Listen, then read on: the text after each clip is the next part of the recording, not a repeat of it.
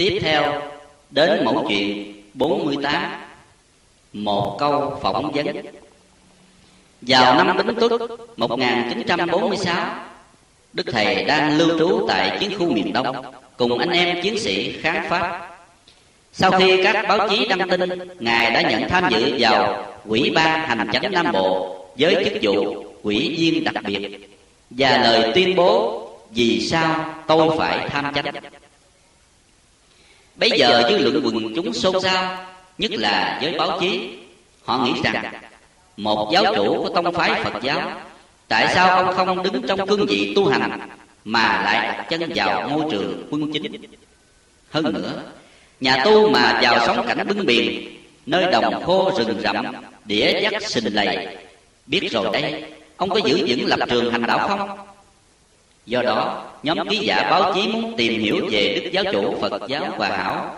Họ cử ký giả Hồ Quyên, một ký giả có tầm cỡ, đại diện cho nhóm báo chí vào chiến khu phỏng vấn Đức Thầy. Cuộc phỏng vấn gồm 6 câu hỏi đã có đăng trong báo chí Nam Kỳ ngày 29 tháng 11 năm 1946 và đã kết tập trong thi văn giáo lý toàn bộ ở đây chúng tôi xin đề cập một câu hỏi chót trong sáu câu hỏi kể trên. Ký giả Hùng Quyên hỏi, Trước khi từ giả, xin ông cho biết đời sống ở bưng biển có ảnh hưởng chi tới sự hành đạo của ông chăng? Đức Thầy vui vẻ đáp, Với sự hành đạo của tôi, cảnh sống nào tôi cũng có thể sống được. Cái hành đạo đúng theo ý tưởng xác thực của nó là làm thế nào phát hiện được những đức tánh cao cả và thực hành trên thực tế bằng mọi biện pháp để đem lại cái phước lợi cho toàn thể chúng sanh, thì đó là sự thỏa mãn trong đời hành đạo của mình. Chứ những sự tùy tiện về vật chất, đối với tôi không có nghĩa lý gì hết. Trích trong thi văn giáo lý toàn bộ. Phụ bài, qua câu hỏi của ký giả hồn quyên và lời giải đáp của đức thầy chúng ta có thể tìm ra một vài nhận xét. Trước nhất là về câu hỏi của nhóm ký giả. Bởi thói thường, người ta quan niệm nếu nhà tu thì phải tách rời thế tục, lách mình vào núi non rừng thẳm hoặc nơi u nhà tịch mịch, không còn thiết đến việc đời. Mọi sự, mọi việc đều có phật tử lo lắng, đảm đang.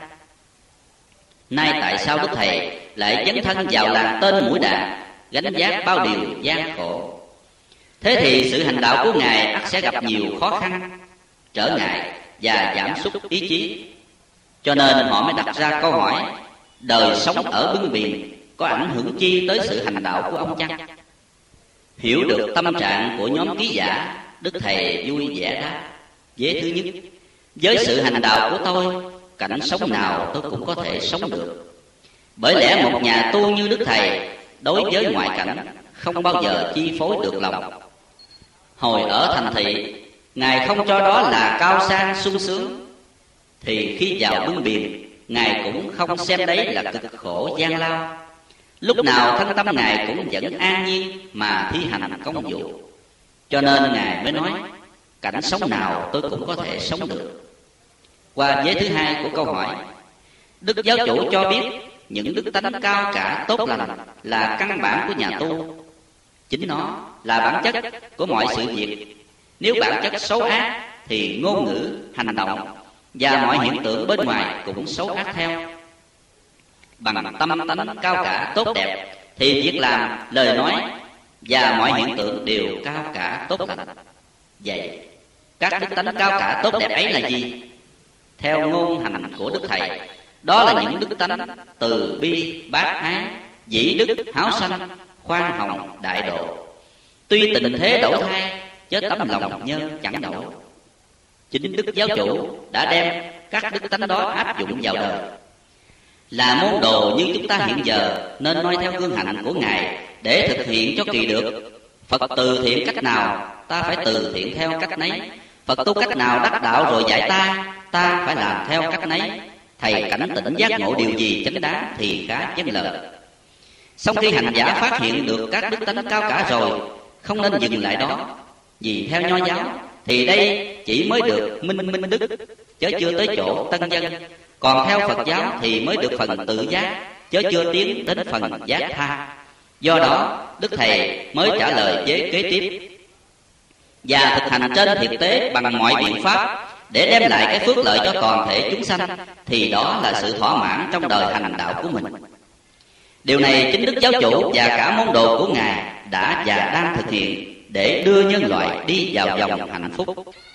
Đây là nhiệm vụ giác tha bằng cách đem đạo vào đời để hoàn thành những đức tánh cao cả tốt lành nhằm mục đích cứu khổ sanh linh bảo vệ đồng bào tổ quốc khi bị kẻ ngoài thống trị cũng như thiền sư ngô chân lưu vào thế kỷ thứ 9 và thứ 10 là một chứng tích điển hình. Bây giờ ông đang ẩn tu nơi động hương tích, vì đáp lời yêu cầu của vua đinh tiên hoàng, ông rời khỏi am dân, mang trên mình sắc chỉ khuôn phò đất việt. Nhưng khi thi hành xong nhiệm vụ, ông lui về vị trí của nhà tu. Ngày nay, đức giáo chủ phật giáo hòa hảo cũng rứt áo cà sa khoác chiến bào cũng sông nước trận tiền ngăn giặc mạnh hầu để. đem nguồn sống mới cho nhân loại để tiên tiến lên cõi đại đồng. Nam mô a di đà phật. Tiếp theo đến mẫu chuyện thứ 49 qua dạng thọ là quý. Năm quý mùi 1943 lúc đức thầy đang cư trú tại đường lơ pheo, sài gòn. Một hôm có số tín đồ ở các tỉnh lên viếng đức thầy. Những người ở chung tại đây đều tập hợp để nghe ngài nói chuyện. Sau khi thuyết giảng đạo lý, đức thầy khuyên nhắc anh em các nơi nên thận trọng công việc hoạt động đạo pháp giữa lúc này, vì người pháp rất nghi kỵ chúng ta và họ cố tình diệt đạo đoạn rồi ngài dừng lại để mọi người tự do đàm luận. Yên lặng khoảng 10 phút, ngài lên tiếng hỏi lớn. Trong các loại hoa cúng phật, theo các ông, chọn thứ hoa nào là quý hơn hết? Sau mấy phút suy nghĩ, mọi người tuần tự trình bày theo nhận xét của mình. Một ông đứng lên nói trước. Bạch thầy, theo tôi thì hoa huệ là quý hơn hết. Ông khác cãi lại riêng tôi thì chỉ có hoa sen là quý nhất bạch thầy. Kế tiếp, các ông khác cũng đều đứng lên và đưa ra nhiều loại hoa như hoa hồng, hoa cúc, hoa hướng dương, hoa thực dược, hoa mẫu đơn, vân vân. Mỗi người đều trình bày đặc tính của mỗi loài hoa theo sở thích và quan niệm nhận xét của riêng mình. Bây giờ đức thầy ôn tồn giải thích. Các ông lựa chọn và nhận định về tính chất của mỗi loài hoa cũng khá hay. Nhưng trong các thứ hoa đó, chưa có loại hoa nào là quý. Lúc đó mọi người có mặt đều ngơ ngác, kể hai ba người đồng hỏi bạch thầy, vậy chứ hoa nào mới quý hơn hết? Ngài đáp, theo tôi, hoa dạng thọ là quý hơn hết. Có phải nó mang cái tên sống muôn tuổi là quý không, bạch thầy? Không phải nó quý ở cái tên đâu mà quý ở cái tính chất đặc biệt của nó. đoạn rồi ngài từ từ giải thích những loại hoa của các ông đưa ra thật sự hoa nào cũng đẹp cũng thơm tho tinh khiết hết. Nhưng lúc mới trổ thì nó tươi đẹp khoe màu sặc sỡ. xong khi nó sắp tàn cõi hoa nào cũng phải rã cánh buông khỏi mình mẹ hết. duy chỉ có hoa dạng thọ từ khi mới nở cho đến lúc già khô vẫn còn bám sát cuốn đài nó quý là ở chỗ đó.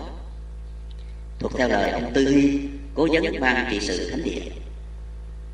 Nhận xét. câu hỏi trong các loại hoa hoa nào quý hơn hết của đức thầy? Chẳng khác nào một bài toán đố. ngài có một dụng ý đặc biệt. muốn dạy tín đồ một bài học không bao giờ quên ngài mượn tính chất các loài hoa để ý thức cho giới tu hành. Hễ đã quy y theo đạo thì phải giữ một lòng thủy chung như nhất. Sông sanh ra phần râu mài. Một đời, một đạo, đến ngày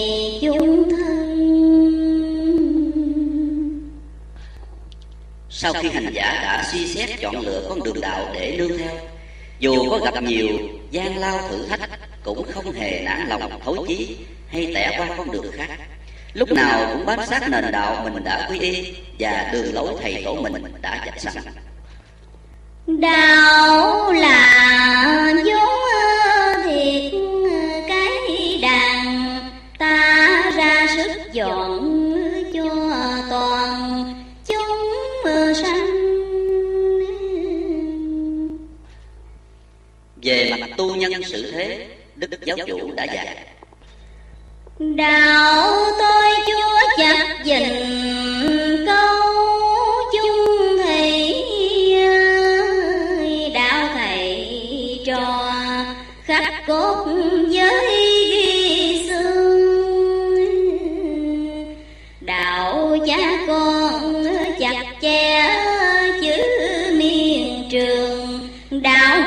vợ quân hòa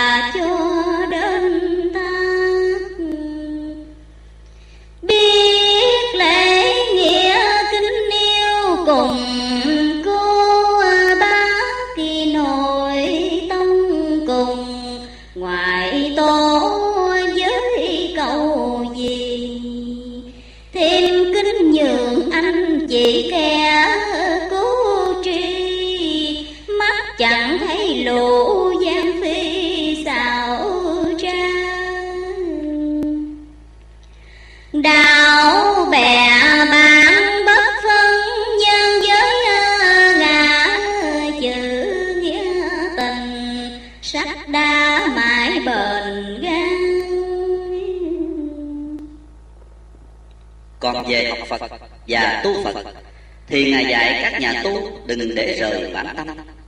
Bởi vì đạo tại tâm tâm đạo tích tùng tùng tâm đạo mới là phật đạo. Người tu phật nếu xa rời bản tâm, tức rời đạo. Mà người rời đạo như cá rời khỏi nước. Cá rời khỏi nước thì cá chết. Nhà tu xa rời bản tâm, không thể nào kiến tánh thành phật được. Đức thầy đem câu chuyện bông dạng họ nói từ nó mới nở cho đến khi tàn cõi vẫn còn bám sát cuốn đài. Là ngài có dụng ý khuyên dạy tín đồ, từ khi phát tâm tu hành cho đến ngày kết cuộc phải nhất tâm trước sau như một. Đây là một bài học quý giá. Là người tín đồ của đạo, chúng ta phải ghi nhớ mãi mãi. Trên con đường từ bờ mê sang bến giác, cho dầu có gặp bao hoàn cảnh khó khăn, thử thách, dù nội tâm hay ngoại cảnh như thế nào, chúng ta cũng vẫn giữ một mực trung thành với phật tiên và lúc nào cũng rèn lòng giữ già sắc đinh. Đừng phai đừng lợt thân mình thành thời. Nam mô a di đà phật. Tiếp theo đến mẫu chuyện 50 đối lý, ông nguyễn trọng quyền quê ở thốt nốt, về văn hóa ông thông suốt cả hán văn và pháp việt. Lại là một soạn giả tuồng hát bộ và cải lương thời đó, năm 1939 1940 hôm nọ, ông quyền xuống cần thơ thăm người bạn. Khi đến nơi, bạn ông tiếp chuyện với ba người khách người bạn kể lại chuyện đức thầy đang trị bệnh cho bá tánh và thuyết giảng đạo pháp ở nhà ông bộ thạnh, kinh sáng xà no làng nhân nghĩa. Ông bạn ấy tán thán đức thầy, chẳng những là một thần y, mà còn là một bậc thông kim bát cổ cả tam giáo. Ngài sáng tác kinh giảng khỏi cần giấy nhắc. Điểm đặc biệt là ngài vừa viết vừa giảng giải nghĩa lý luôn cho mọi người nghe ông quyền nghe người bạn ca ngợi về đức thầy, sanh tâm đố kỵ, nên nói, muốn biết thầy anh thông minh trí thức cỡ nào để tôi viết ít chữ, chừng nào anh đi đem bảo thầy anh đáp lại xem mới biết hay dở. Anh bạn của ông quyền đáp lời, tôi sắp đi bây giờ, anh viết thơ đi, và anh ở đây chơi, ba giờ chiều nay là tôi về tới.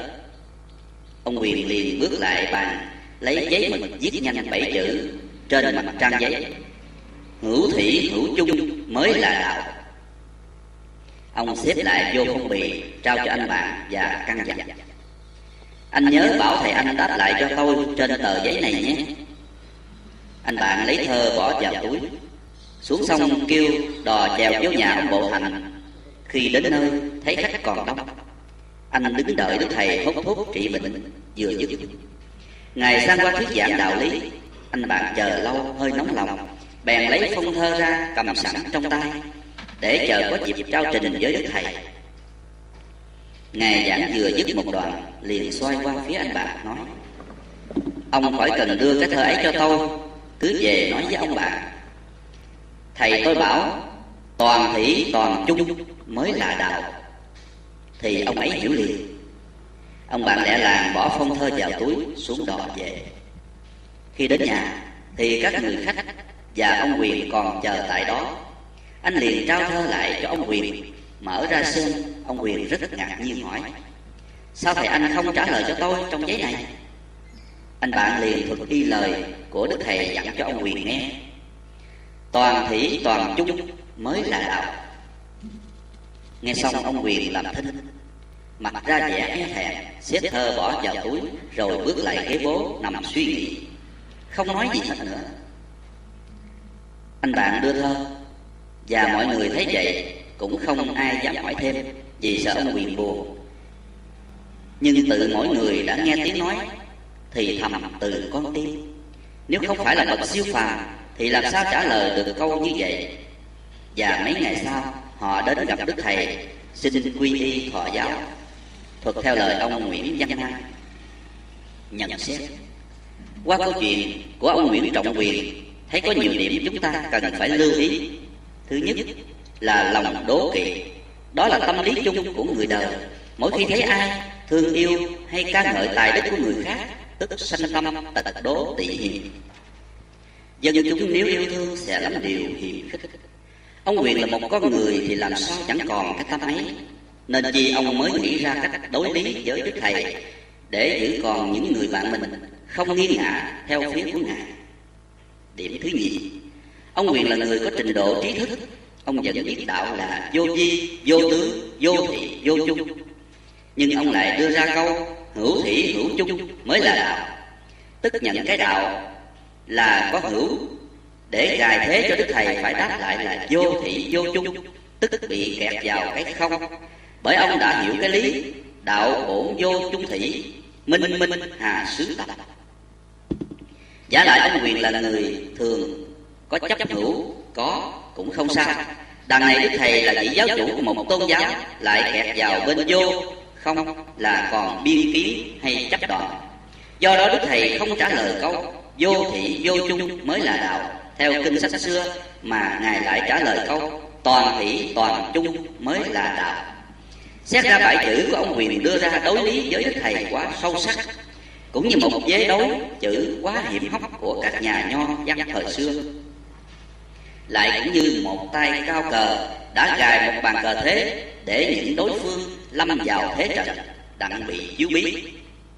Điểm thứ ba, là một bậc thầy đã hiểu rõ tâm trạng của người thường nên ngài không cần xem thơ và cũng chẳng hề suy nghĩ trả lời nhanh với tín đồ. Ông khỏi cần đưa thơ cho tôi xem. Cứ về nói với ông bạn là thầy tôi nói, toàn thị toàn chung mới là đạo.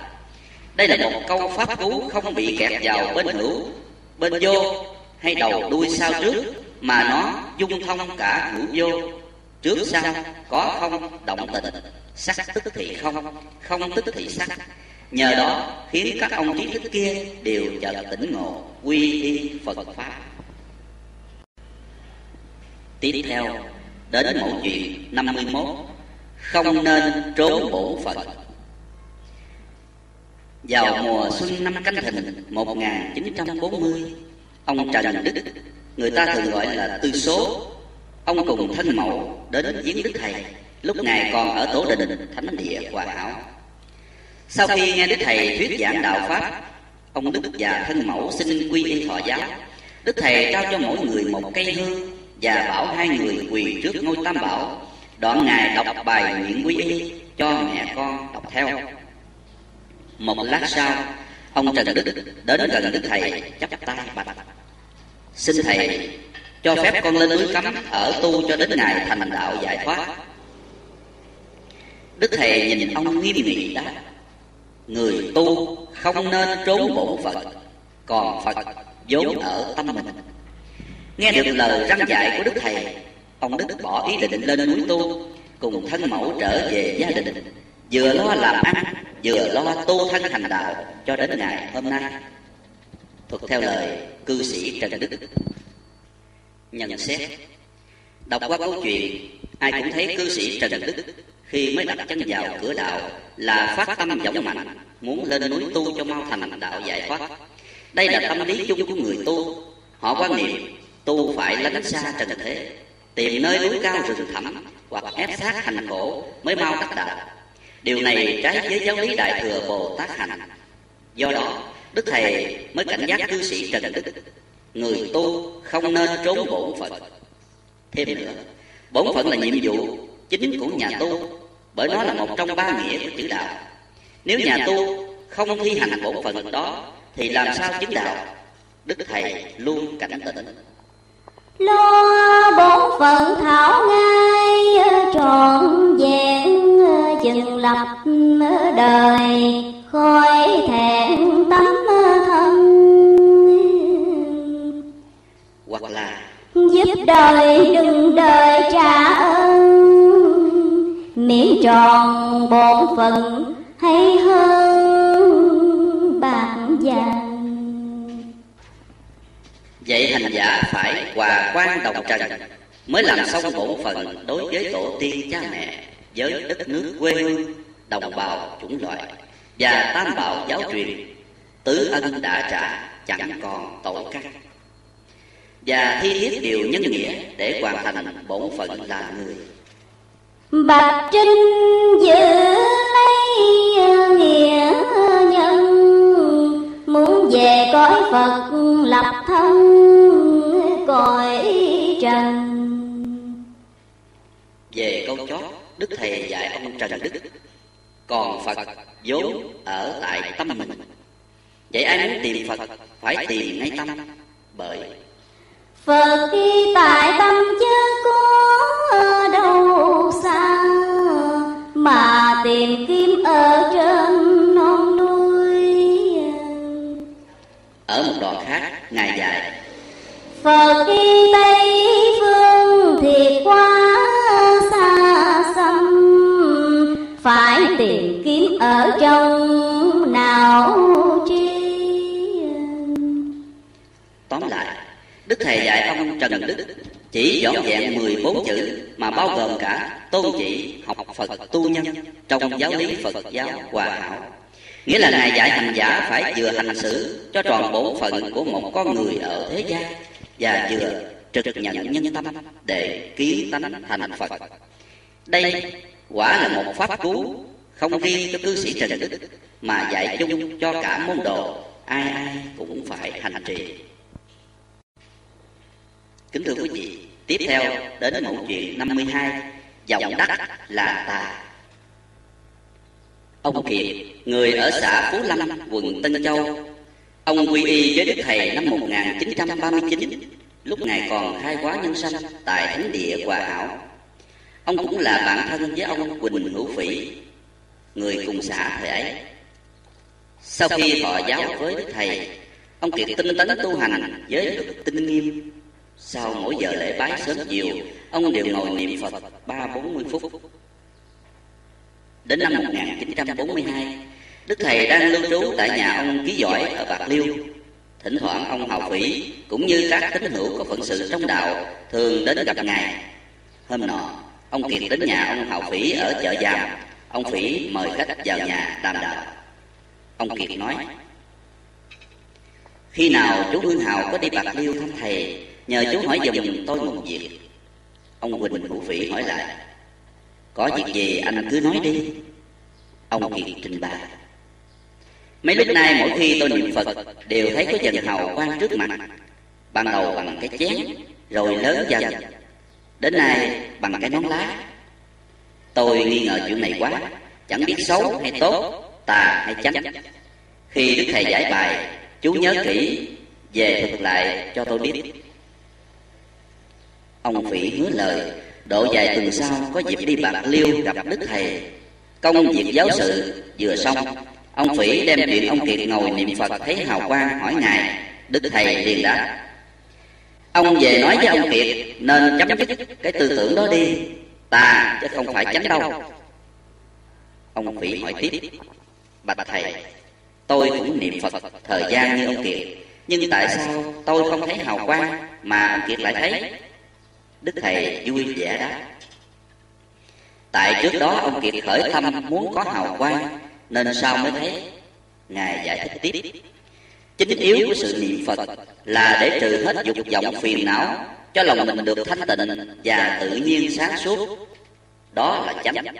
bằng ước muốn có hào quang mà có được, đó là tà. Vậy ông hào về nói với ông kiệt, phải chấm dứt cái tư tưởng vọng ngoại đó đi kẻo bị lạc đạo khi về đến nhà, ông phỉ nhắn ông kiệt tới, nói, việc của anh tôi có hỏi, đức thầy trả lời rành rẽ, nhưng trước khi tôi thuật lại, anh cho phép tôi hỏi anh một câu. Vậy trước khi anh niệm phật thấy hào quang, có lần nào anh khởi ý muốn thấy không? Ông kiệt hồi tưởng một lúc, rồi trả lời, có. Vì trước đó tôi có gặp người bạn tu theo thiên thai thiền giáo tông cho biết, các ông ấy ngồi thiền, khởi đầu định thần, thấy đến nhỏ hào quang trước trán rồi dần dần lớn bằng cái nia. Bây giờ họ xuất hồn nương theo dần hào quang đó, bay đi xem cảnh, rồi trở về nhập xác nghe nói, tôi ham quá, nên có khởi tâm ước muốn phải chi mình niệm phật có hào quang. Như vậy, để đi viếng cảnh này, cảnh nọ chơi thế rồi sau đó mấy ngày, tôi không còn nhớ. Đang ngồi niệm phật, bỗng thấy điểm hào quang nhỏ. Khoảng ba tháng nay, và hiện giờ nó đã lớn như tôi đã nói với anh hôm trước đó. Nghe ông kiệt trình bày, ông phỉ cười xòa, nói, thật đức thầy nói không sai. Đoạn rồi ông thực hết lời giải đáp của đức thầy cho ông kiệt nghe. Khi về nhà, ông kiệt sám hối trước ngôi tam bảo, nguyện cởi bỏ tư tưởng dòng đất đã qua và điều tâm niệm phật đúng theo lời dạy của đức thầy. Khoảng ba tuần sau, ông kiệt xuống gặp ông hào vĩ cho biết, bây giờ ông niệm phật không có thấy hào quang như trước nữa. Thuật theo lời ông quỳnh hữu phỉ. Nhận xét, xưa nay người tu phật chắc chắn ai cũng hiểu, dù ngồi thiền hay ngồi niệm phật, đều cũng phải diệt vọng để quần chơi nhưng hành giả mới bước vào cửa đạo. ít ai phân biệt được cái nào là vọng cái nào là chân. Bởi nó không cách nhau một ly hào nào cả. Nó vốn là tâm ý của mỗi người. ý khởi mong cầu thiên chấp là vọng. ý hết mong cầu thiên chấp là chân. ví như người đi học chẳng chịu chuyên cần học tập lại thả tư tưởng theo ước mơ thi đậu làm quan làm thầy hay chi chi đó. thế thì không bao giờ kết quả lại như người nông dân khỏi cần mong cầu lúa trúng. Chỉ cần lo dọn cỏ, cài xạ và chăm bón phân nước đầy đủ là gặt hái cam. Thiên thai thiền giáo tông là một tông phái phật giáo trung hoa truyền đến xứ ta. Đây là một tông phái thiền tông chánh thức, song vì lâu ngày các vị truyền thừa bị lệch lạc đi, thay vì hành giả phải trực chỉ nhân tâm, kiến tánh thành phật họ lại ngồi mơ tưởng có hào quang để sức hồn nương theo, hoặc được tiếp với điển lành, thiên liêng. Hai lối tu này khác kinh điển nhà phật đều cho là ngoại giáo. Câu không thầy, đố mày làm nên của người xưa nói rất đúng. Các thiền sư thường bảo, ai tu thiền mà không có minh sư, chỉ dẫn ắt bị lạc. Trường hợp của ông kiệt cũng thế. Khi nghe nói ngồi thiền có hào quang và xuất hồn đi được ông không kịp suy nghĩ, hoặc đến hỏi đức thầy dội vàng mơ ước, nên bị lạc ngủ ấm ma ám ảnh. Nhưng cũng may là nhờ đức thầy chỉ dẫn, phải chấm dứt tư tưởng vọng ngoại đó đi, kẻo bị lạc đạo. Ông kiệt mới hồi tỉnh, điều tâm lành. Chỉ niệm phật để dẹp lòng tà, chứ không còn khởi tâm ước muốn vọng tưởng như lúc trước nữa. Kinh xưa từng bảo bồ tát mà còn thấy mình có chứng đắc thì chưa phải là bồ tát mà phải vô tu, vô chứng, vô sở đắc, mới thật là chứng đắc. Ngày nay Đức Thầy dạy môn đồ Pháp tu dung thông thiền tịnh ấy Là cách niệm Phật để trừ các vọng niệm chúng sanh. Và cho đến khi nhất tâm bất loạn, chừng ấy vọng niệm chúng sanh đại dứt, thì lòng ham muốn và các tình dục còn đâu mà nảy sanh ra được. Nên niệm phật là niệm cái bản lai thanh tịnh của phật. Cho lòng của mình nương theo đó mà được thanh tịnh và chẳng còn trượt nhiễm trần ai là tín đồ phật giáo hòa hảo, chúng ta nên nhất tâm niệm phật theo phương cách của đức thầy đã dạy, vừa kể trên, ắt không bao giờ bị lệch lạc và chắc chắn sẽ mau thành công viên mãn. Nam mô a di đà phật. Tiếp theo đến mẫu chuyện 53 trốn đi tu lúc đức thầy mới khai đạo, có gia đình cô năm định ở xã bình thủy, long xuyên. Trong nhà còn bốn anh chị em đều quy y theo phật giáo hòa hảo.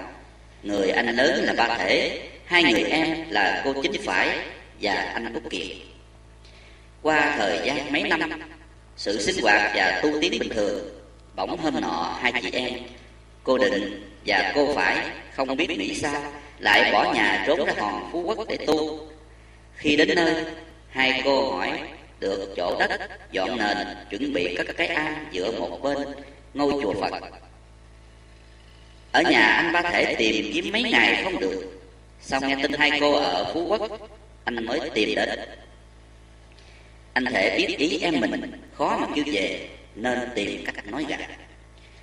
Có lệnh đức thầy đòi hai cô về đại diện, rồi sẽ trở ra. Nghe vậy hai cô dân lời về anh ba, nhờ ông chính tri dắt hai cô đi và dặn ông chính lên trình với đức thầy.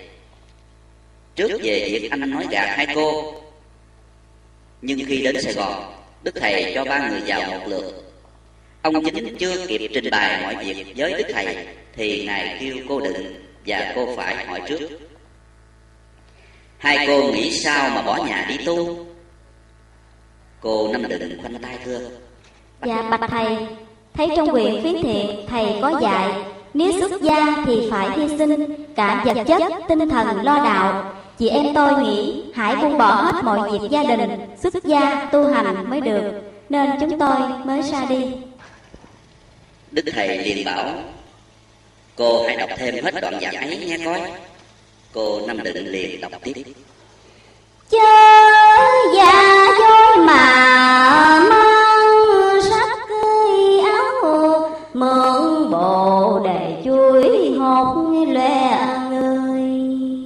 Làm cho dân khinh dễ ngao cười.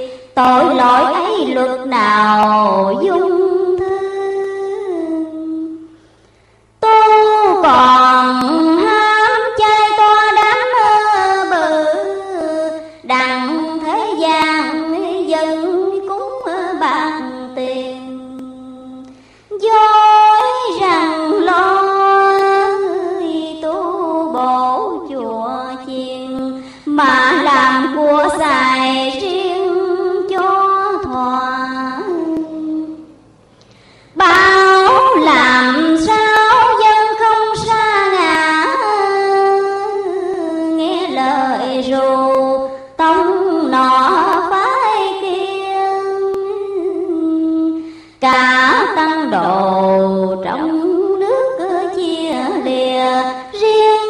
bảo riêng chùa riêng Phật. Cô định đọc đến đó Đức Thầy bảo ngừng lại rồi nói Đó, quý cô thấy không? Tôi khuyên các nhà sư ở chùa kia mà Chứ đâu có bảo tín đồ mà quý cô làm như vậy. Thuộc theo lời ông Lê Văn Hy. Nhận xét Xưa nay về nghi thức thờ phượng Các tông phái đạo Phật thường có khác nhau. Nhưng về mục đích thì tông nào cũng giống nhau. Là đem lại sự hạnh phúc an vui trong hiện tại, tương lai Và giải thoát sanh tử. Nay vì để thế hợp với cơ duyên của mọi chúng sanh thời hạ quân mạt pháp Đức Thầy khai dập cho môn đồ một lối tu Chỉ mang hình thức cư sĩ và quan đồng trần Nhưng thi hành Bồ Tát hạnh. Sai đạo quyền di nước tịnh dương Sai câu Bồ Tát dưới cho thường. Ngài dạy tín đồ xuất gia nội tâm, Chứ không xuất gia bằng hình tướng. Toàn thể trong đạo chúng ta thuộc hàng tại gia cư sĩ. Hơn một lần, ngài đã xác định và nêu gương hạnh ta là cư sĩ à, canh điền lo nghề cài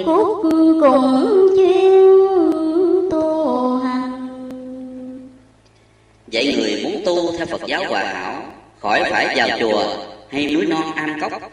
Chỉ sống giữa thế gian, vừa lo tu hành, vừa lo làm ăn theo chánh nghiệp mọi sự ăn, mặc, sống như đại chúng. Miễn tu pháp nào ra khỏi nhà lửa tam giới là được giải thoát. Như hành bát chánh đạo, diệt lục căn đừng nhiễm lục trần, lục độ hoặc tứ vô lượng tâm. Ấy là xuất gia nội tâm. Thế mà hai cô, năm định và chính phải vì mới tu chưa thấu đạt phương cách hành đạo của thầy mình chỉ dạy.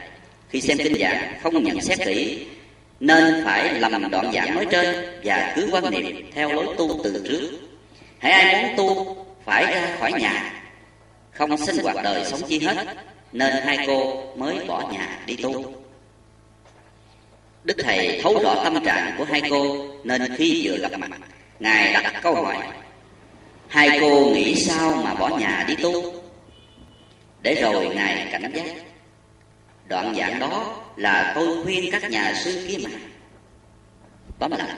Người tu theo giáo lý phật giáo hòa hảo, không nên câu chấp xuất gia bằng hình tướng, mà phải xuất gia về nội tâm, miễn cứ trần bất nhiệm, lẫn tục đừng mê là đạt đạt giờ phút nào cũng luôn tâm niệm và thi hành đúng câu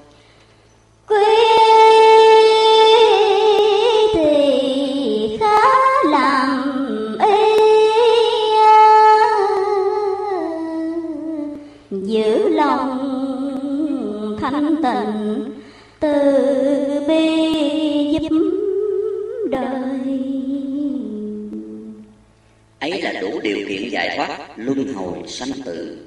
Nam mô a di đà phật. Tiếp theo đến mẫu chuyện 54 tu giải thoát. Vào năm nhâm ngũ 1942 ở thánh địa Hòa Hảo, có ông hương Quảng Nguyễn Chi Diệp thường tới lui gần gũi đức thầy. Người trong đạo hay ca ngợi ông là bậc chân tu.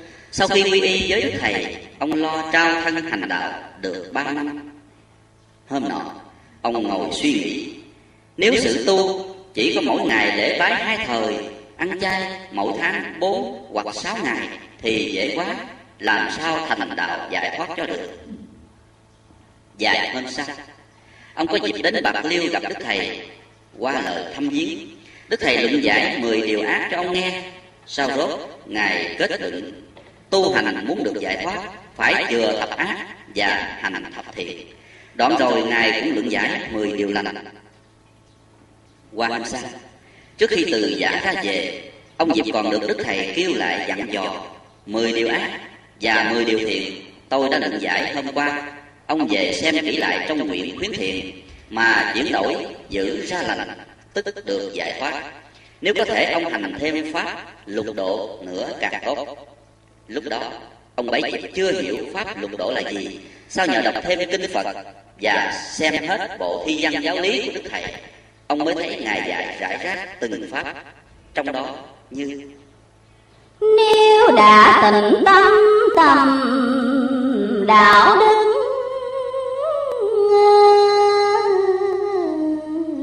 mở lòng bố thí ngộ thần ca.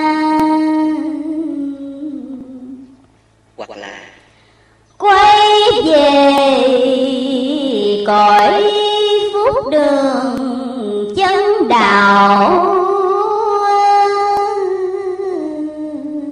Phật pháp thiên na dốc thực hành. Ở một đoạn khác ngài dạy ta cũng nên bố thí nhẫn nhục trì giới để độ tham sân si. Hay là Kim quệ dứt xong rồi quả gì cửa Phật chẳng chen vào. Thuộc theo lời ông Nguyễn Chi Diệp. Nhận xét. Xưa nay những bậc hướng đạo lúc nào cũng rõ thông, khiếu năng của mỗi đệ tử để tùy cơ giáo hóa. Ông nguyễn Chi diệp là một trong các giai thoại đã kể. Đức thầy rất thấu rõ tâm trạng ông diệp nhưng ngài đợi khi hạt giống giác ngộ của ông chuyển mình mới dùng nước cam lồ rưới vào cho hạt giống đó nứt mầm đâm tựa ấy là khi ông dịp suy nghĩ đến việc tu làm sao cho thành đạo giải thoát, ngài mới giải việc thập ác, hành thập thiện. Pháp tu này mới nghe qua, chắc có người cho rằng nó rất đơn giản và sơ đẳng quá nhưng nếu ai chịu khó xét kỹ tất sẽ thấy nó là pháp tu căn bản và quan trọng. người tu phật nếu không trì hành ắt khó tiến tới mục đích giải thoát. ngay như mật tông ở tây tạng và trung hoa cũng áp dụng. việc thập ác hành thập thiện làm pháp cơ bản cho môn đồ. bởi ba nghiệp. mười điều ác là hạt giống sanh tử là nguyên nhân dẫn tất cả chúng sanh luân hồi. trong ba cõi sáu đường xưa đức phật từng bảo, sở dĩ các chúng sanh có luân hồi sanh tử và các hình tướng chẳng giống nhau là vì do ba nghiệp thân khẩu ý gây nên, ba nghiệp ấy cứ tiếp nối nhau, luôn tạo thành sức mạnh lôi kéo chúng sanh từ kiếp này đầu thai qua kiếp khác, rồi kiếp khác nữa. Cứ thế mà luân chuyển mãi trong sáu đường sanh tử, khó mà thoát ly ra được. Ngày nay, đức thầy cũng xác định gây ra lắm nợ phong trần, luân hồi sáu nẻo cùng lần bước kỳ ra. Vậy hành giả nào muốn không còn sanh tử luân hồi, cần phải diệt trừ 10 điều ác và tu 10 điều lành. Do đó đức thầy mới dạy ông nguyễn di diệp tu hành muốn được giải thoát phải trừ thập ác và hành thập thiện. Ngài cũng đã nhiều lần khuyến tấn ác trừ xong hiện ra, thiện nghiệp ờ, lóng nguồn chân. Phật tiếp dần cho trồng cây lành, dĩ quả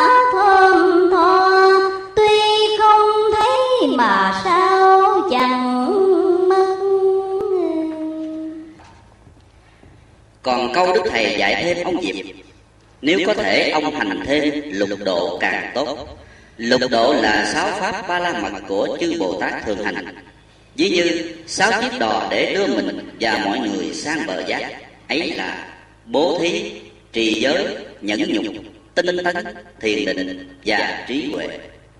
giả lại hành giả tu thập thiện trừ thập ác chỉ mới được phần trọn lành trọn sáng của hàng thinh văn tự giác còn thêm, lục độ nữa là mới đạt tới phần giác tha của hạnh bồ tát và phật giác hạnh viên mãn. Tóm lại, đức thầy biết rõ cơ duyên ông diệp muốn tu cho thành đạo giải thoát, nên ngài dạy hai phương cách từ thấp đến cao để giúp ông dễ lãnh hội và tu tập. Trước là trừ thập ác, hành thập thiện, rồi tiếp đó là hành lục độ và hành tất thành đạt quả gì? Niết bàn tịch tịnh là đường vô sắc nam mô a di đà phật. Tiếp theo, đến mẫu chuyện thứ 55 xem kinh thêm cho mở trí. Thời gian đức thầy đang lưu trú tại nhà ông võ văn giỏi ở bạc liêu. Ông hương quảng diệp ở thánh địa hòa hảo cũng chuyến đi thăm đức thầy trong năm 1942 lúc tiếp chuyện, ngài có kêu ông diệp nói, ông quảng diệp, nên bớt niệm phật lại một chút để xem kinh thêm cho mở trí. Ông diệp thầm nghĩ, ở nhà mình lễ bái và niệm phật mỗi thời hai tiếng đồng hồ. Có nói riêng với ai đâu mà đức thầy biết, nên dạy như thế. Ông liền đứng lên, chắp tay thưa. Bạch thầy, từ trước tới giờ con nghĩ đã quy y với đức thầy, thì nên xem kinh giảng của đức thầy viết ra, rồi y theo đó mà tu thôi. Chứ đâu có biết kinh sách gì nữa mà đọc. Và đọc kinh sách khác, sợ có lỗi với đức thầy lắm. Nhờ ngài dạy, nay tôi phải đọc thêm kinh sách gì nữa? Đức thầy cười vui nói, đọc kinh sách trong đạo phật để mở trí thêm, chớ không có lỗi. Hiểu sai chân lý và làm ngược lại giáo lý mới có lỗi vậy ông quản nên đọc lần nguyện, na tiên tỳ kheo kinh đi. Sau buổi nói chuyện đó, ông diệp thấy trên bàn viết của ông ký giỏi, có để quyển pháp bửu đà kinh. Ông vội bước lại cầm lên xem và ghi tựa kinh để có dịp gửi mua. Lúc đó cô học sinh, con của ông ký giỏi đi học vừa về. Cô kính lễ các bàn thờ, còn đứng chờ đức thầy nói chuyện với câu đặng thưa trình rồi quay qua. Dạ thưa bác Bảy mới lên. Đoạn cô nói luôn. Bác Bảy à Hai quyển kinh bác ghi đó Ngoài chợ này có bán thứ gì? Do ông đoàn trung còn dịch. Bác cần con đi mua giùm cho.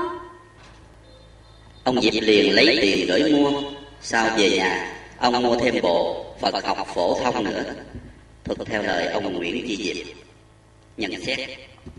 Xuyên qua cốt truyện chúng ta có thể rút ra một ít bài học kinh nghiệm. Thứ nhất, từ khi phát tâm tu hành, ông diệp cần chuyên cúng lại và niệm phật rất nhiều. Mỗi thời lễ bái và niệm phật đủ hai tiếng đồng hồ. Lúc đầu, mỗi ngày hai thời, sau ông cúng thêm thời ngọ nữa. Chai lạc thì mỗi tháng bốn ngày, rồi lên sáu ngày. Nhưng ông thấy tu như vậy còn dễ quá, chưa chắc được thành đạo giải thoát. Nên quyết đến bạc liêu hỏi đức thầy đây là đúng lúc đức thầy chỉ dẫn cho ông nắm được chân lý của sự tu. Thứ nhì là, đức thầy hiểu rõ ông diệp lo phát triển phần tâm đạo chứ chưa phát triển phần trí đạo. Chỉ đọc giảng của đức thầy và lo niệm phật thôi.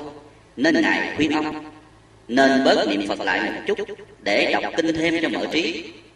Bởi mình có sưu tầm nghiên cứu kinh luật, luận của đạo phật mới phát triển được phần văn huệ tuy đó chỉ mới là phần kiến thức nhưng nhờ thế mà có cơ sở để suy gẫm tư duy nắm được chân lý hầu thực hành và thành đạt đại trí huệ bát nhã.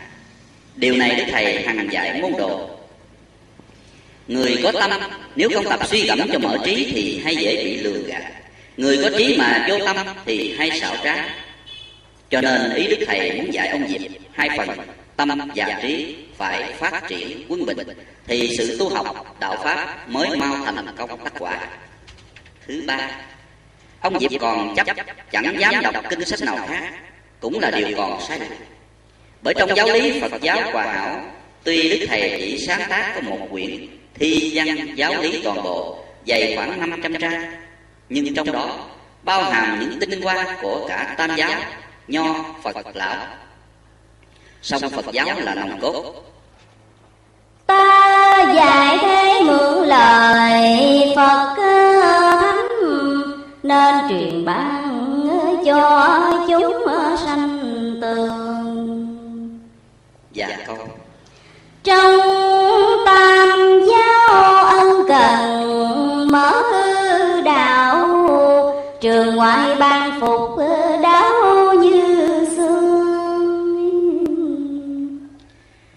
Nếu chúng ta chấp không đọc kinh sách của tam giáo, Thì làm sao hiểu hết nghĩa lý và thông suốt đường lối giáo lý tu hành? Tuy nhiên, Mỗi tín đồ trước khi đọc kinh sách của tông phái khác Cần phải nắm vững giáo lý căn bản Và đường lối mục đích của thầy mình đã đề dập. Đặng vậy ắt không bị lệch lạc. Vì mình đã có sẵn một khuôn vàng thước ngọc, Cứ đem ra đo. Nếu thấy lý lẽ nào hợp với chân lý, Thì thu thập. Bằng không đúng thì chẳng dung nặng Do đó, Đợi tới ba năm sau, Khi ông Diệp nắm vững giáo lý Phật giáo hòa hảo, Đức Thầy mới khơi gợi. Ông nên đọc thêm các kinh sách cho mở trí.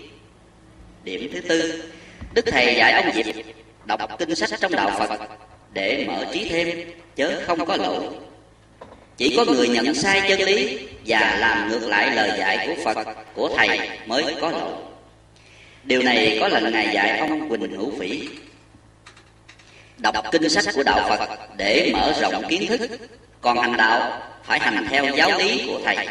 Và nếu đọc kinh mà chấp kinh là tu hành không đắc đạo. Nam Mô A Di Đà Phật. Tiếp theo, đến mẫu chuyện thứ 56 Có lòng phái hay không? Vào một chiều xuân năm Canh Thìn 1940 ông Nguyễn Chi Diệp đang đứng trước cửa tư gia. Bỗng thấy ông Hương Sư Già chạy xe đạp tới. Hai người bắt tay chào mừng rồi bước vào nhà. Vừa ngồi xuống ghế, ông Sư Già nói. Tôi vừa đi viếng chùa Bửu Hương Tự ở Láng Linh về, có xin được cái lòng phái. Trong đó có nhận truyện son bốn chữ Bửu Sơn Kỳ Hương của Đức Phật Thầy Tây An. Ông Bảy Diệp liền nói, Sao anh không xin giùm tôi một cái? Tại chú không dặn trước, phải biết vậy tôi xin rồi. Thôi để hôm khác, có đi tôi sẽ xin cho. Ông Diệp suy nghĩ, mình đã quy y với Đức Thầy, sao còn muốn xin lòng phái chỗ khác trong lúc mình chưa hỏi Đức Thầy? Nên nói, khoan đã anh sư ơi, đợi tối tôi lên hỏi Đức Thầy rồi sẽ quyết định. Ông sư vàng như vậy cũng giật mình bảo Chú hãy chờ tôi. Chiều nay tôi lên sớm đi với chú. Thế là khoảng 18 giờ chiều hôm ấy, Hai ông đến tổ đình Thánh địa Hòa Hảo, Gặp Đức Thầy. Khi kính lễ xong, Ông Diệp chắp tay thưa. Bạch Thầy, Cho tôi xin cái lòng phái có bốn chữ Bửu Sơn Kỳ Hương. Đức Thầy liền hỏi lại, Xin lòng phái để chi vậy? Thưa, quý ông trên chùa Láng Linh cho biết phải có lòng phái mang bốn chữ, Bửu Sơn Kỳ Hương. Sao mới vào cửa hội Long Hoa được, Bạch thầy. Nghe ông sư già nói vậy, Đức thầy cười xòa, vừa giải thích. Nếu nói phải có lòng phái mới vào dự hội được, Thì những người không có. Thế nào họ cũng tìm cách cướp đoạt. Như vậy, Thì người có lòng phái chắc chắn không đến dự hội đặng vì họ đã bị kẻ khác giết hại dọc đường để đoạt lấy lòng phái mất rồi lại nữa, đối với cặp mắt của chư phật, thánh đâu đợi phải xuất trình lòng phái mới phân biệt kẻ thiện người ác? Việc lựa chọn người hiền của trời phật sau này chẳng căn cứ vào sự có lòng phái hay không, mà chỉ căn cứ vào lòng hiền đức của mỗi hành giả. Luật trời bao giờ cũng công minh, chẳng tư dị một ai. Đoạn rồi đức thầy hỏi tiếp Vậy cái lòng phái của hai ông sinh đó. Chữ in hay chữ nổi? Nghe Đức Thầy hỏi. Ông Diệp hơi bối rối, thưa. Bạch Thầy, Chẳng biết ông sư sinh lòng phái chữ gì, tôi cũng chưa thấy nữa thầy. Ông sư già liền lấy cái lòng phái từ trong túi áo đưa ra. Đức Thầy cầm lên xem rồi nói, Đây là chữ in.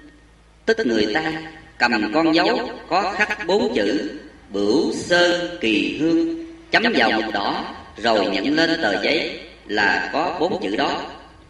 Còn chữ nổi là thí dụ Tôi cho các ông một tờ giấy trắng Rồi sau thời gian tu tập Đúng theo giáo lý Nó tự nổi lên bốn chữ Bửu sơn kỳ hương. Xong nói thì nói vậy Chứ thời nay Tôi không cho tín đồ lòng phái Chữ in hay chữ nổi gì cả Tại sao vậy thầy? Ông Diệp hỏi lại. Ngài đáp Bởi đời hạ quân mạt Pháp Lòng người quá tráo trở tham lam. Bất cứ cái gì có hình tướng màu sắc Người ta đều bắt chước giả mạo Hoặc tranh giành đủ cách.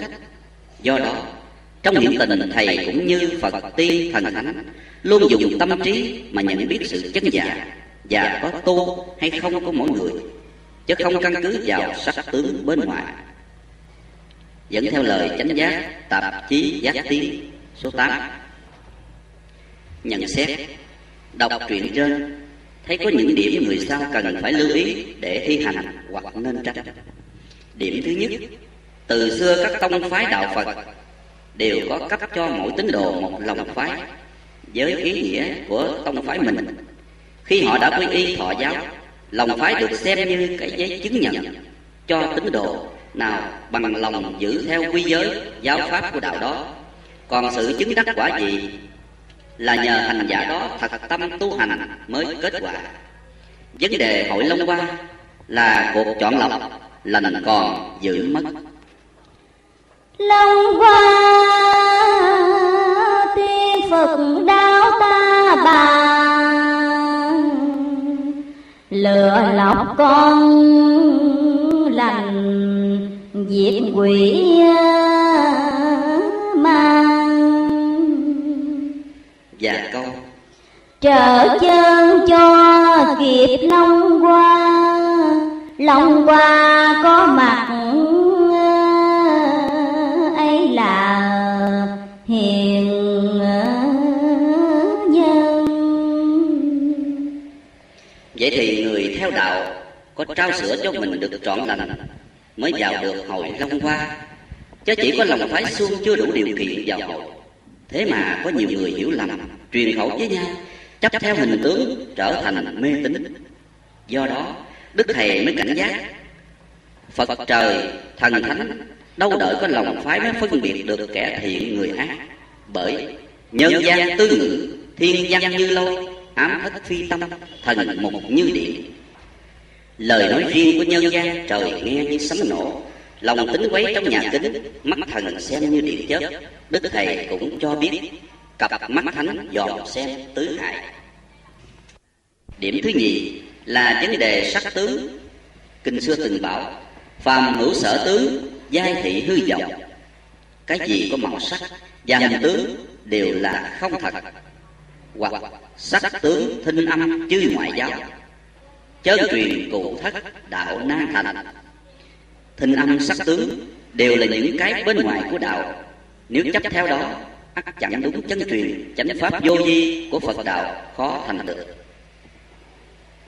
Xưa kia y bác của phật truyền xuống tới đức lục tổ, thì bị môn đồ tranh giành cướp đoạt. Ngay như xá lợi, của phật cũng bị tranh tụng phân chia. Chỉ có tâm ánh và giới pháp mới không ai giành được phân chia được vì thế đức thầy mới dạy ông sứ vàng và quản diệp bất cứ cái gì có hình tướng đều bị người ta bắt chước, giả mạo hoặc tranh giành cướp đoạt. Cho nên phật tiên thần thánh lúc nào cũng dùng tâm trí mà nhận ra sự chân giả, có tu hay không tu của mỗi người, chứ không căn cứ vào sắc tướng bên ngoài. Vậy thì sự có lòng phái hoặc giấy chứng nhận hay không chẳng phải là vấn đề quan trọng đối với người tu hiện giờ mà quan trọng ở chỗ có tu đúng chân lý hay không mà thôi. Nam mô a di đà phật. Tiếp theo đến một chuyện 57 căn bản đạo đức. Vào khoảng năm nhâm ngũ 1942 Bây giờ Đức Quỳnh giáo chủ đang an trí tại Bạc Liêu. Ông Dương Kim, tức là thiện duyên, được hân hạnh đến ý kiến Ngài vốn nặng lòng với nước non dân tộc. Ông thấy nước nhà lúc bấy giờ đang bị quằn quại với ách thống trị của ngoại bang. Nên có đưa ra ý kiến hỏi Đức Thầy. Ông nói, Ngài nghĩ thế nào đối với vận mạng nước nhà hiện nay? Ngài có thể an nhiên lo việc tu hành trước cảnh quốc phá gia dông. Thiết bất đề kháng của Thánh Găng đi Đối với nền thống trị của anh ở Ấn Độ, Há chẳng tỏ ra bất lực đấy ư? Không đáp ngay câu hỏi của thiện duyên Trước hết Đức Thầy cho biết. Ngài không đồng quan niệm cho rằng đời đối với đạo không liên quan. Hay người tu hành không còn trách nhiệm gì đối với nhân quần xã hội. Giả chăng con người sinh ra ở đời Theo Ngài ai cũng mang nặng tứ đại trọng ân. Mà trong bốn cái ân lớn Có ân đối với đất nước và đồng bào nhân loại thì thiết tưởng không có người tu hành nào phủ nhận, Đời sống của mình không nhờ đến hai ân nói trên. Đoạn Ngài nói tiếp, Tuy nhiên, trong giai đoạn hiện nay, Tôi chưa có thể làm gì khác hơn Là đào luyện cho tín đồ của tôi thấm nhuần đạo lý trước đã. Và đây là chương trình hiện nay tôi đang thi hành. Trước hết, tôi thu nhận tín đồ cho thật đông, Quy tụ họ vào phạm vi bao bọc bởi lớp rào cao Đến không còn thấy gì bên ngoài cả. Rồi đem đạo lý của Đức Phật giáo hóa họ. Ngày nào nhận thấy họ hiểu biết Và làm theo lời Phật dạy, Tôi sẽ cắt bớt cái hàng rào ấy xuống Cho họ thấy một phần nào cảnh vật bên ngoài. Rồi tùy trình độ giác ngộ của họ Mà tôi cắt bớt hàng rào ấy mãi. Cho đến khi nhổ hết lên mà tín đồ của tôi vẫn không bước ra ngoài phạm vi cấm rào, thì chừng đó tôi và tín đồ tôi mới tham gia vào cuộc cứu dân giúp nước. Thuộc theo lời ông thiện duyên giác tiến số 12 nhận, nhận xét. Xuyên qua câu chuyện kể trên nhận thấy đức giáo chủ phật giáo hòa hảo đưa ra tỷ dụ cái hàng rào để cho mọi người đều thấy rõ quan niệm của ngài về việc giáo hóa chúng sanh. Theo ngài phàm muốn làm việc gì cần phải đứng trên căn bản đạo đức. Cái hàng rào ấy tức là giới luật, ngăn giữ hành giả trong phạm vi đạo đức. Nếu ai chịu đựng đứng trong dòng đạo đức mà hoạt động thì không bao giờ lầm lỗi. Bằng ai vượt ra ngoài hàng rào giới luật thì ắt phải lọt ngoài khơi như ngài đã thốt. Thuyền chúng nó thắng bườm chảy nước, lọt ngoài khơi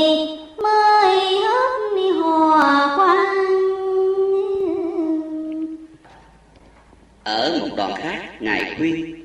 Điều cần nhất là ở chỗ giữ giới luật hàng ngày. Nam mô a di đà phật. Tiếp theo, đến mẫu chuyện 58 tu lâu và mới tu.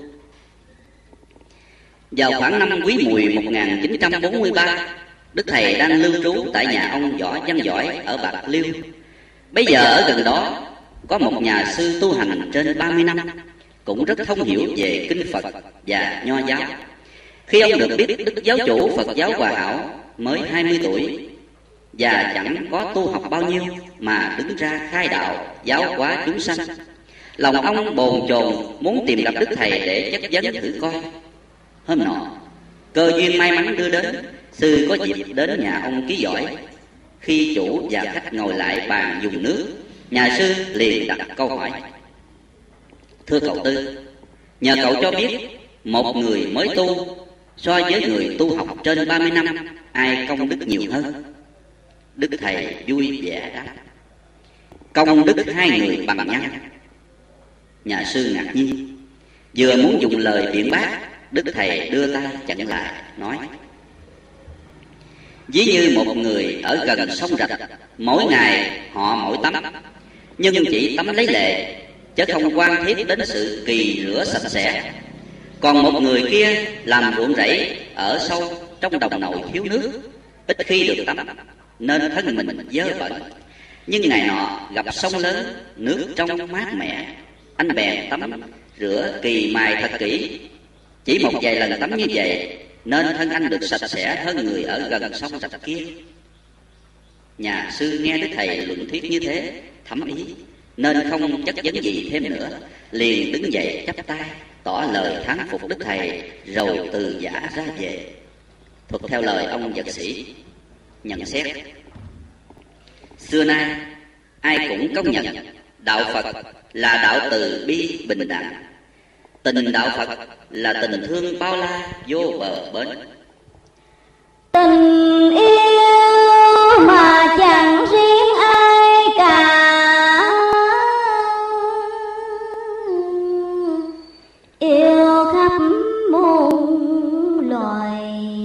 lẫn chúng sanh. Nhà tu phật, muốn đạt mục đích cao thượng đó, phải diệt tận gốc lòng sân si nhân ngã. Câu chuyện nhà sư kể trên giúp cho chúng ta rút ra được các bài học kinh nghiệm. Ý thứ nhất, ý nghĩa công đức. Nhà sư đến với đức thầy, lòng còn phân biệt ngã chấp. Tu lâu hay tu mau hoặc công đức nhiều ít khác nhau. Bởi rõ được tâm trạng của nhà sư, nên ngài đáp lại một câu quá ngắn gọn. Chỉ có sáu chữ thôi, mà nó khá đầy đủ ý nghĩa, vừa phá tan lòng ngã nhân đố kỵ, và cũng vừa nhắc cho nhà sư nhớ rằng, hai chữ công đức là do tu hành đạt đến chỗ tâm thanh tịnh, từ bi và bình đẳng ở bên trong của tâm ý mình, chứ chẳng phải ở chỗ mang hình tướng bên ngoài. Ý thứ nhì thời gian tu mau hoặc lâu, ở đời bất cứ việc làm nào. Nếu ai có lòng cương quyết, siêng năng và hăng hái ắt thành công máu lệ bằng ơn cái tánh trù trừ, biến trệ nay chăm, mai lạ dầu kéo dài thời gian đến đâu đi nữa, việc cũng khó thành. Sự tu hành cũng thế. Nếu ai tinh tấn siêng năng, tất mau đạt mục đích. Bằng giải đãi chần chờ hoặc làm cho có hình thức chiếu lệ. Chứ không thực tâm, thì dù trải bao kiếp, chúng sanh vẫn quờ chúng sanh. Ý thứ ba là phần tâm đức trí huệ. Tánh phật thì bình đẳng. Ai ai cũng có. Nhưng về phần công phước tu hành thì có khác. Như người có tu học nhiều đời, nhiều kiếp, tất phải sáng suốt, cao cả hơn người mới tu học một kiếp. Quả chỉ chứng đắc cũng thế bởi sự nghiệp tinh thần, trí huệ, nó vô hình. Nên dù trải nhiều kiếp, vẫn mang theo được.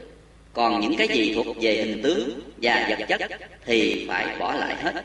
Hữu hình, tất hữu hoại hơn nữa, chư bồ tát vì có bản nguyện rộng độ chúng sanh, công đức trí huệ của các ngài đã đầy đủ, nên khi chuyển kiếp thị hiện độ đời là có sẵn. Chứ đâu cần có tu hoặc nhiều ít hay mau. lâu các ngài là bậc sinh nhi tri lúc vào trường chẳng học mà thông.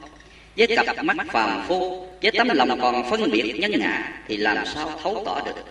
vì thế nhà sư nói trên phải hiểu lầm đức thầy. Nhưng dù sao ông cũng là người có vốn về phật pháp. Nên khi nghe lời luận thuyết của đức thầy nhà sư liền chợt tỉnh cái sai lầm của mình vậy. tiếp theo đến câu chuyện thứ 59 tấm bia tiên tri. Vào năm nhâm ngũ 1942 tại cù lao ông trưởng quận chợ mới tỉnh an giang, có hai xã kiến an và long điền. Một bên nằm cặp bờ sông tiền giang và một bên nằm cặp rạch ông trưởng bây giờ nhà cầm quyền pháp quận chợ mới quyết định đào con kinh trà thôn từ rạch ông trưởng đi tắt qua chợ thủ, trổ ra sông tiền trên ba cây số.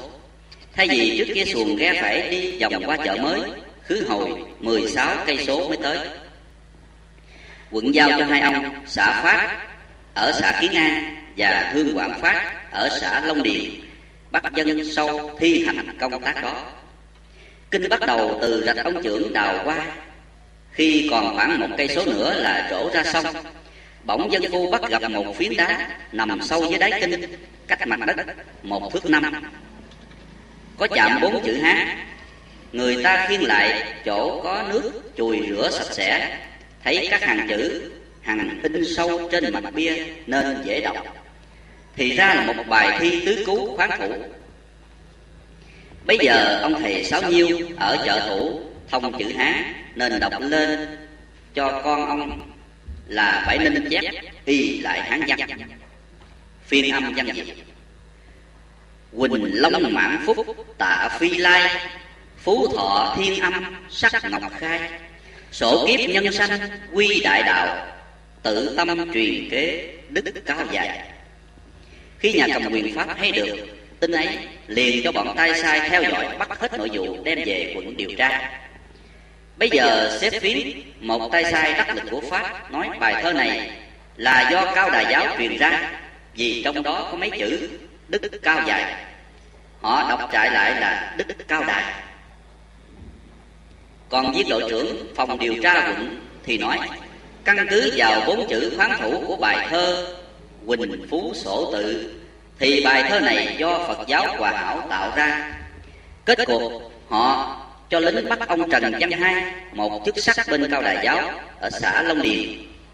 Và ông xã hay, đại diện của phật giáo hòa hảo xã kiến an thời đó. Chúng đem về chợ mới, đánh đập, tra tấn tàn nhẫn. Ý làm cho hai ông lo tiền, sau cùng họ đài hai ông ra côn đạo còn tấm bia đá tiên tri đó, người pháp ra lệnh quản lý tại quận, rồi sau họ lưu đi mất. Lúc lúc ấy dân chúng cả quận chợ mới đều phẫn quốc. Nhưng vì ngắn cổ bé miệng, không biết kêu quan với ai. Có điều từ khi phát hiện tấm bia đá tiên tri ấy, người ta giác ngộ tu hành càng lúc càng đông. Nay mặc dù tấm bia đã mất, song lời tiên tri trong bia đá vẫn còn truyền khẩu tới bây giờ. Thực theo lời ông lê văn đại nhận xét, cổ ngữ thường nói, trăm năm bia đá thì mòn. Ngàn năm bia miệng vẫn còn trơ trơ. Con người sống ở đời dù xấu hay tốt, thiên hạ cũng ghi nhớ mãi. Tốt thì nói theo, xấu thì chê trách. Bia đá là một vật cứng chắc. Sông nước chảy lâu ngày cũng phải mòn. Nhưng tiếng đời sử sanh vẫn còn ghi mãi mãi. Câu chuyện tấm bia kể trên lại mang ý nghĩa riêng của nó, vì đây là tấm bia ghi lời tiên tri, tức báo tin cho nhân loại biết trước việc sắp xảy ra. Vấn đề này không phải việc mới có mà từ xưa đã xảy ra nhiều lần như vậy. Như chỗ giới đàn, Đức Lục Tổ Huệ Năng, thọ giới cụ túc là trước kia do sư Câu Na Bạc Đa La Tam Tạng đứng ra sáng lập và những bia ghi lời sấm truyền, sau sẽ có một vị bồ tát sát phàm thọ giới ở chỗ này. Đến đời lương võ đế nguyên niên thiên giám lại có sư trí vượt tam tạng, từ tây thiên trước ngồi thuyền vượt biển sang trung quốc, đem cây bồ đề ở tây thiên trồng nơi bờ ranh giới.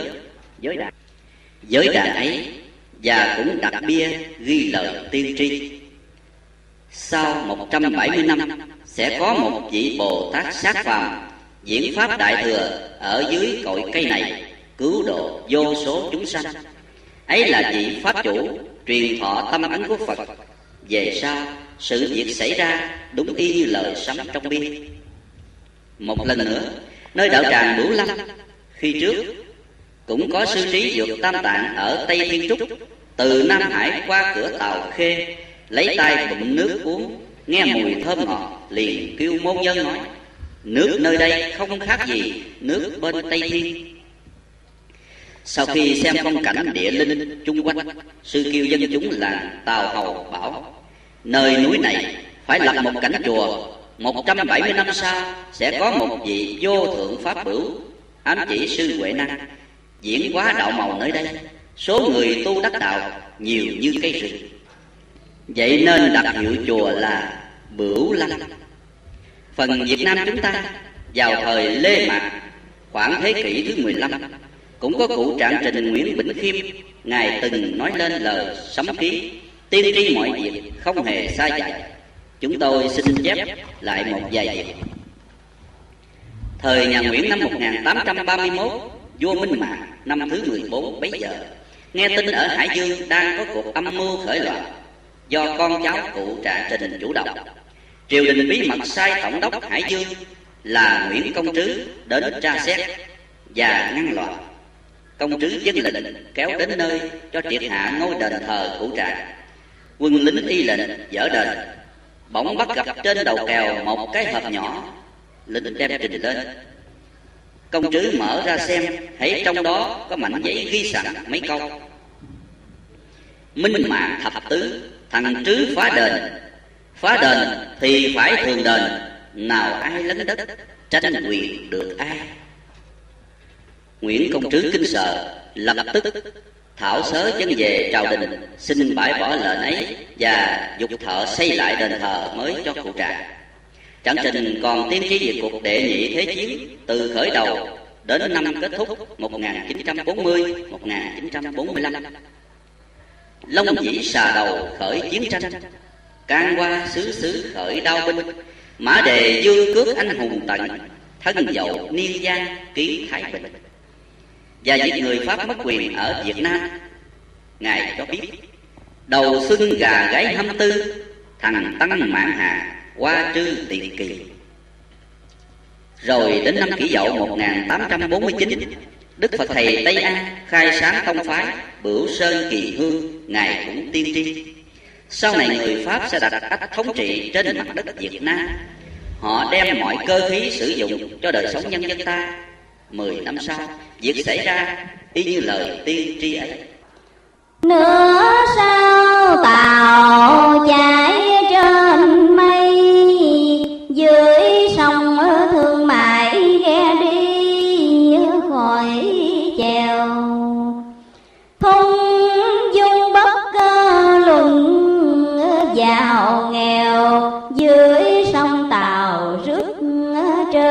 bờ xe đường.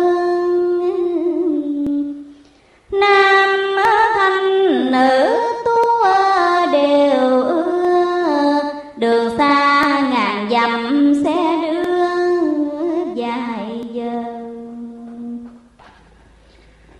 Trở lại tấm bia tiên tri tại Cù Lao Ông Trưởng, quận Chợ Mới. Dân phu phát giác được năm 1942 tuy không thấy ghi rõ thời gian hoặc tác giả nhưng nó nằm sâu dưới lòng đất một mét rưỡi rong rêu phủ lấp. Chắc chắn phải lâu đời lắm. Nếu không phải vào thời của cụ trạng trình thì cũng là của đức phật thầy tây an trước đây trên một trăm năm.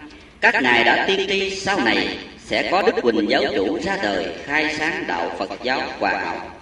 Qua, qua bài thi tứ cứu khoáng thủ bốn chữ đầu ghi rõ tộc danh, quỳnh phú sổ tự. Chính đích họ tên của đức thầy. Chúng ta thử tìm hiểu bốn câu thơ ấy. Theo thiện ý của chúng tôi, câu thứ nhất, thấy ý cho biết tiền thân của vị giáo chủ họ quỳnh tu hành phước đức viên mạng và đã ra đi, giờ đây sắp trở lại giáo độ chúng sanh. Quỳnh long mãn phúc tạ phi lai. Trong thi phẩm của đức giáo chủ có đoạn ngài cũng xác nhận. Quỳnh sanh cơ thầm đao trung đàn. Tự giác âm thầm kiến tiên ban và câu. Quỳnh long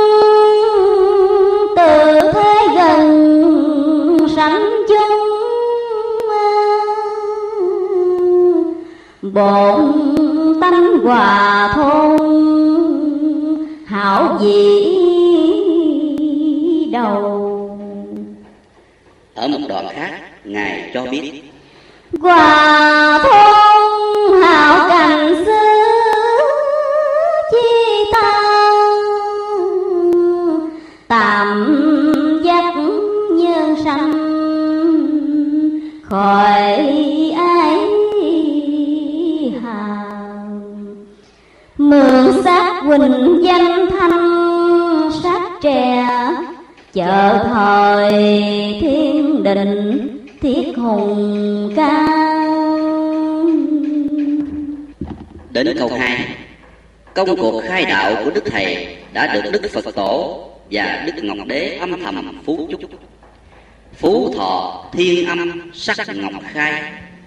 Điều này rất trùng hợp với điều ngài tự thuật ngọc tòa phật tổ nay sai ta. Xuân cưu thế gian, nẻo dài tàn đến câu ba, đức thầy ra đời kêu gọi khắp chúng sanh, sớm tĩnh tâm, quay về chánh đạo sổ kiếp nhân sanh quy đại đạo. Đức giáo chủ cũng hằng bày tỏ. Sớm thức tâm tâm tầm đạo chánh. Sau này về phật với ngôi tiên. Đến câu bốn ý nói chánh pháp vô vi chính đức giáo chủ đã được kế truyền tâm ấn nơi đức phật tổ. Tự tâm truyền kế đức cao dày vấn đề này ngài cũng nhiều lần minh định. Vô thượng thầm thâm dị ý truyền. Danh ngôn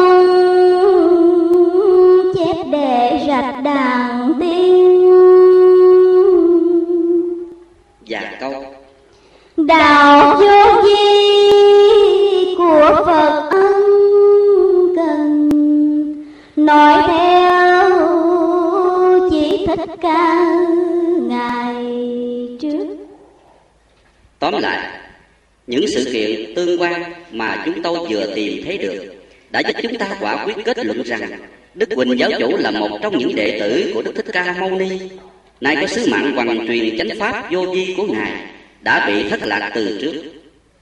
Do số người quá trọng về âm thanh sắc tướng, trong lúc vào đời mở cơ khai hóa, đức giáo chủ cũng tự nhận, đối với toàn thể tín đồ phật giáo, tôi vẫn không quên rằng, tôi là một đệ tử trung thành của đức phật thích ca. Ngài còn cho biết. Ngọc tòa phật to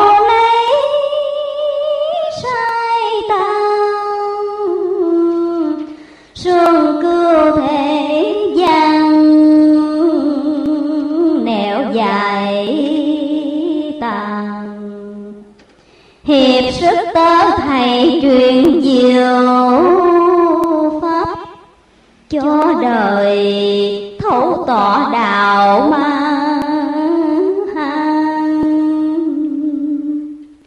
Câu chuyện tấm bia tiên tri giúp chúng ta thêm nhiều tự tin hơn trên đường tìm về Đức Phật và giáo pháp của Ngài. Mà chính Đức Quỳnh giáo chủ Phật giáo Hòa Hảo đã và đang mang sứ mạng kế giảng khai lai để đưa nhân loại đi vào dòng hạnh phúc. Và ngài không quên ý thức những người đi sau. Nên bổn phận chúng ta phải noi theo trí đức của tiền nhân, hầu làm cho trí tuệ minh mẫn, đặng đi đến con đường giải thoát dẫn dắt dùm kẻ xa cơ. Và nhất là phải tiếp tục khai thông nền đạo đức, đặng cái tinh thần từ bi bác ái của đức phật được gieo rải khắp nơi nơi trong bá nam mô a di đà phật. Tiếp theo, đến mẫu chuyện 60 xác chết. Hồn không chết. Ông phán hầu tức nguyễn công hầu quê ở sạch giá, kiên giang vốn có trình độ văn hóa, thông thuộc cả pháp và việt ngữ, được xem là hàng trí thức thời đó. Sau khi quy y với đức thầy, ông là một trong những vị lãnh đạo ban trị sự phật giáo hòa hảo tỉnh rạch giá. Nhân buổi tiếp chuyện với đức thầy, ông phán hầu đưa ra câu hỏi. Bạch thầy, theo tôi nghĩ có người sau khi chết, linh hồn vẫn ở trong thân, thì phải bị chết luôn theo xác thân. Chứ làm sao còn sống cho được. Nhưng thấy trong kinh phật nói, xác chết, hồn vẫn còn. Là ý nghĩa làm sao? Nhờ thầy giải thích cho.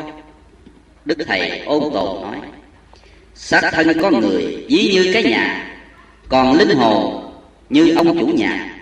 Hiện giờ tôi với ông như chủ nhà đang ở đây rủi cái nhà này bị cháy thử hỏi, tôi với ông ngồi đây cho lửa cháy luôn, hay chạy ra đi tạo nhà khác ở? Nghe xong, ông hầu thấm ý, chi xiết vui mừng. Thuật theo lời ông nguyễn công hầu nhận xét, xưa nay có nhiều quan niệm cho rằng hệ chết là hết. Thân còn, người còn, thân mất, người mất. Chẳng có tội phước, vía hồn hay nhân quả báo ứng. Cho nên họ không ngăn ngừa tội ác. Ngang nhiên gây đau khổ cho mọi người mà chẳng chút kiên sợ. Câu chuyện ông phán hầu vừa kể, tuy đã quy ngưỡng phật pháp, nhưng đối với lẽ sống chết, ông vẫn còn ngờ việc phân dân. May nhờ đức thầy đưa ra ví dụ khéo léo. Cái nhà bị cháy, hư mất chớ chủ nhà không bị cháy. Cái nhà như xác thể là vật hữu hình, tất phải hữu hoại. Còn ông chủ nhà, ví như tinh thần tức cái thấy, nghe hay biết. Nó gọi là thần hồn, thuộc phần vô hình, không bị hoại diệt. Nên khi xác thân chết, thần hồn thoát ra, rồi tùy theo nghiệp nhân, dắt đi đầu, sanh thân khác, rồi thân xác khác nữa. Ấy gọi là cất nhà khác. Có điều, nếu ông chủ nhà ấy giàu tiền của, thì cất cái nhà mới xinh lịch hơn. Bằng nghèo khó, thì tạo cái nhà khác phải xấu nhỏ ọp ẹp ý nói, có người trong lúc sống tạo ác nghiệp. Khi chết bị ác nghiệp dẫn đi đầu thai, vào cảnh giới thấp hèn, thân hình xấu xí. Còn ai tạo nghiệp thiện, bố thí giúp đời. Khi chết, nhờ thiện duyên đó, linh hồn sanh qua cảnh an vui tốt đẹp. Lúc đức thầy mới khai đạo tại tổ đình, thánh địa hòa hảo, có ông tham tá ngà đến diện kiến. Khi tiếp chuyện với ngài, ông nói, thật tiếc anh tôi vốn là người hiền từ đạo đức. Nay không còn sống để tiếp chuyện với ngài đức thầy khuyên ông. Nếu hiện giờ ông biết giác ngộ tu hành dình tròn bốn phần, thì sau này sẽ gặp lại người anh. Đến lúc viết bài giảng tặng ông tham tá ngà đức thầy cũng có ghi mấy câu mang ý nghĩa đó. Kìa hỏi ơi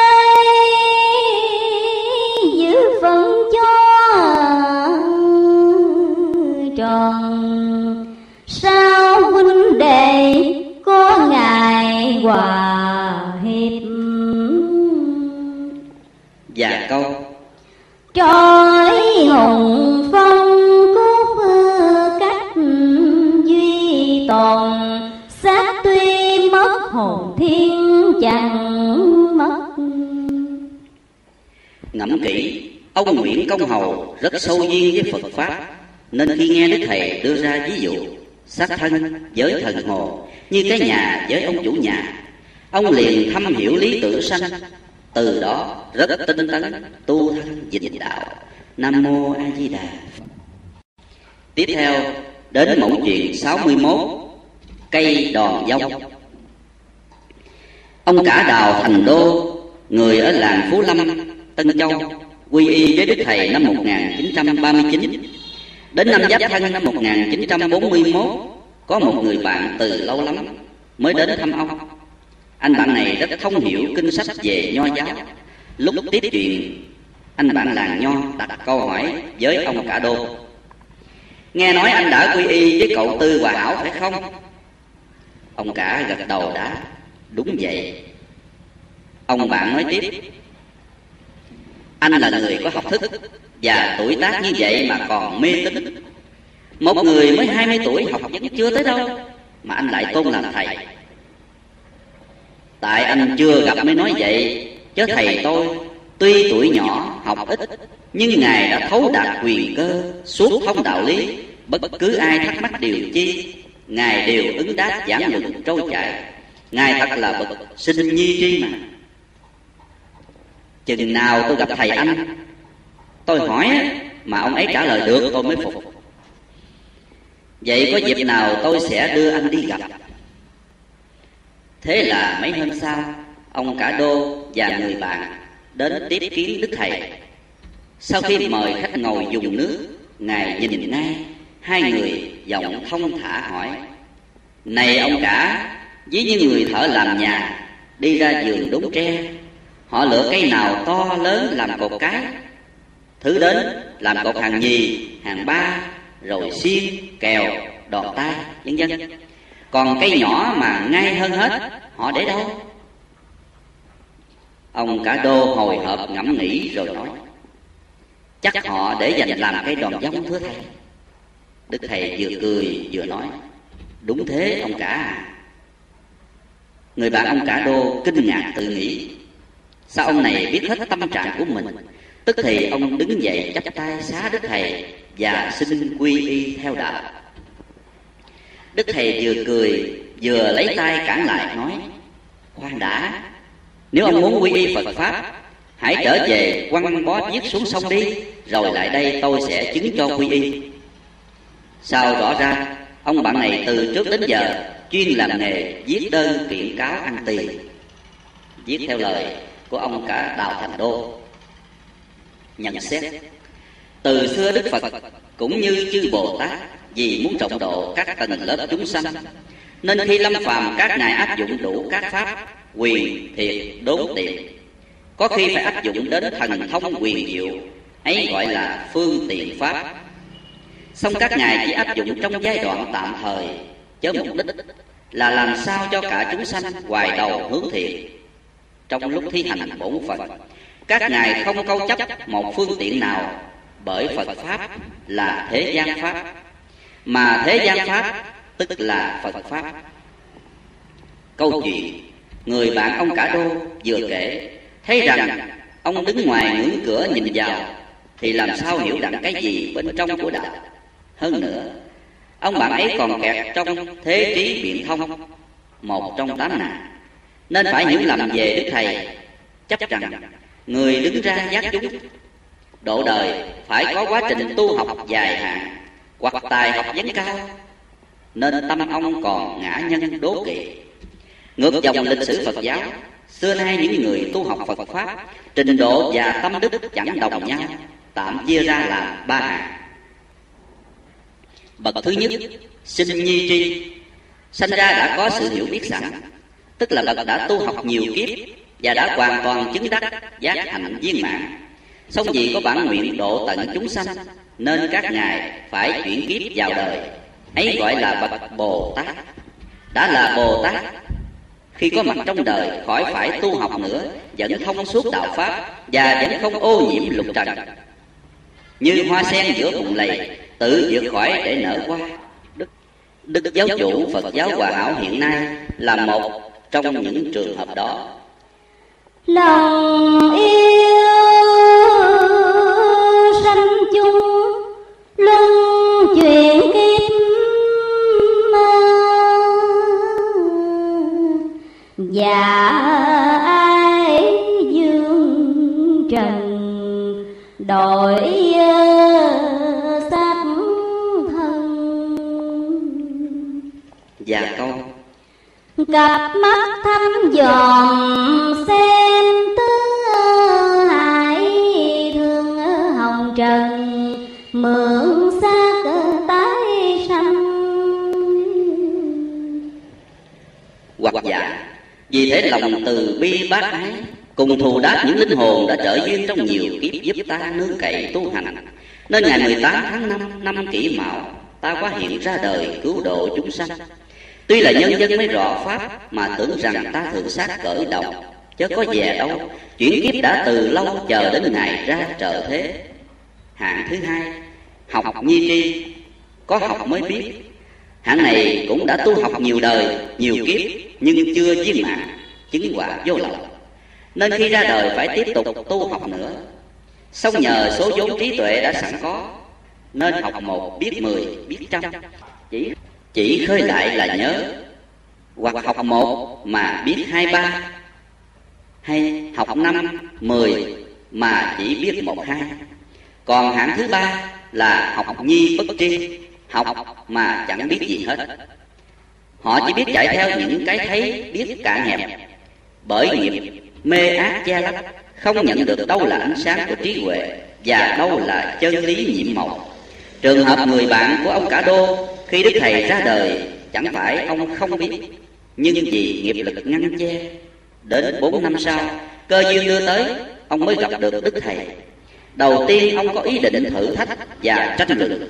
Song đức thầy thấu suốt căn cơ của ông, nên ngài áp dụng phương tiện tâm lý, là kể chuyện người đốn tre cất nhà. Chỉ mấy lời ví dụ mà phá tan lưới nghi, khơi được hạt giống giác ngộ khiến ông bừng tỉnh, quy đầu phật pháp. Còn điểm chót, đức thầy bảo ông quăng bó viết xuống sông.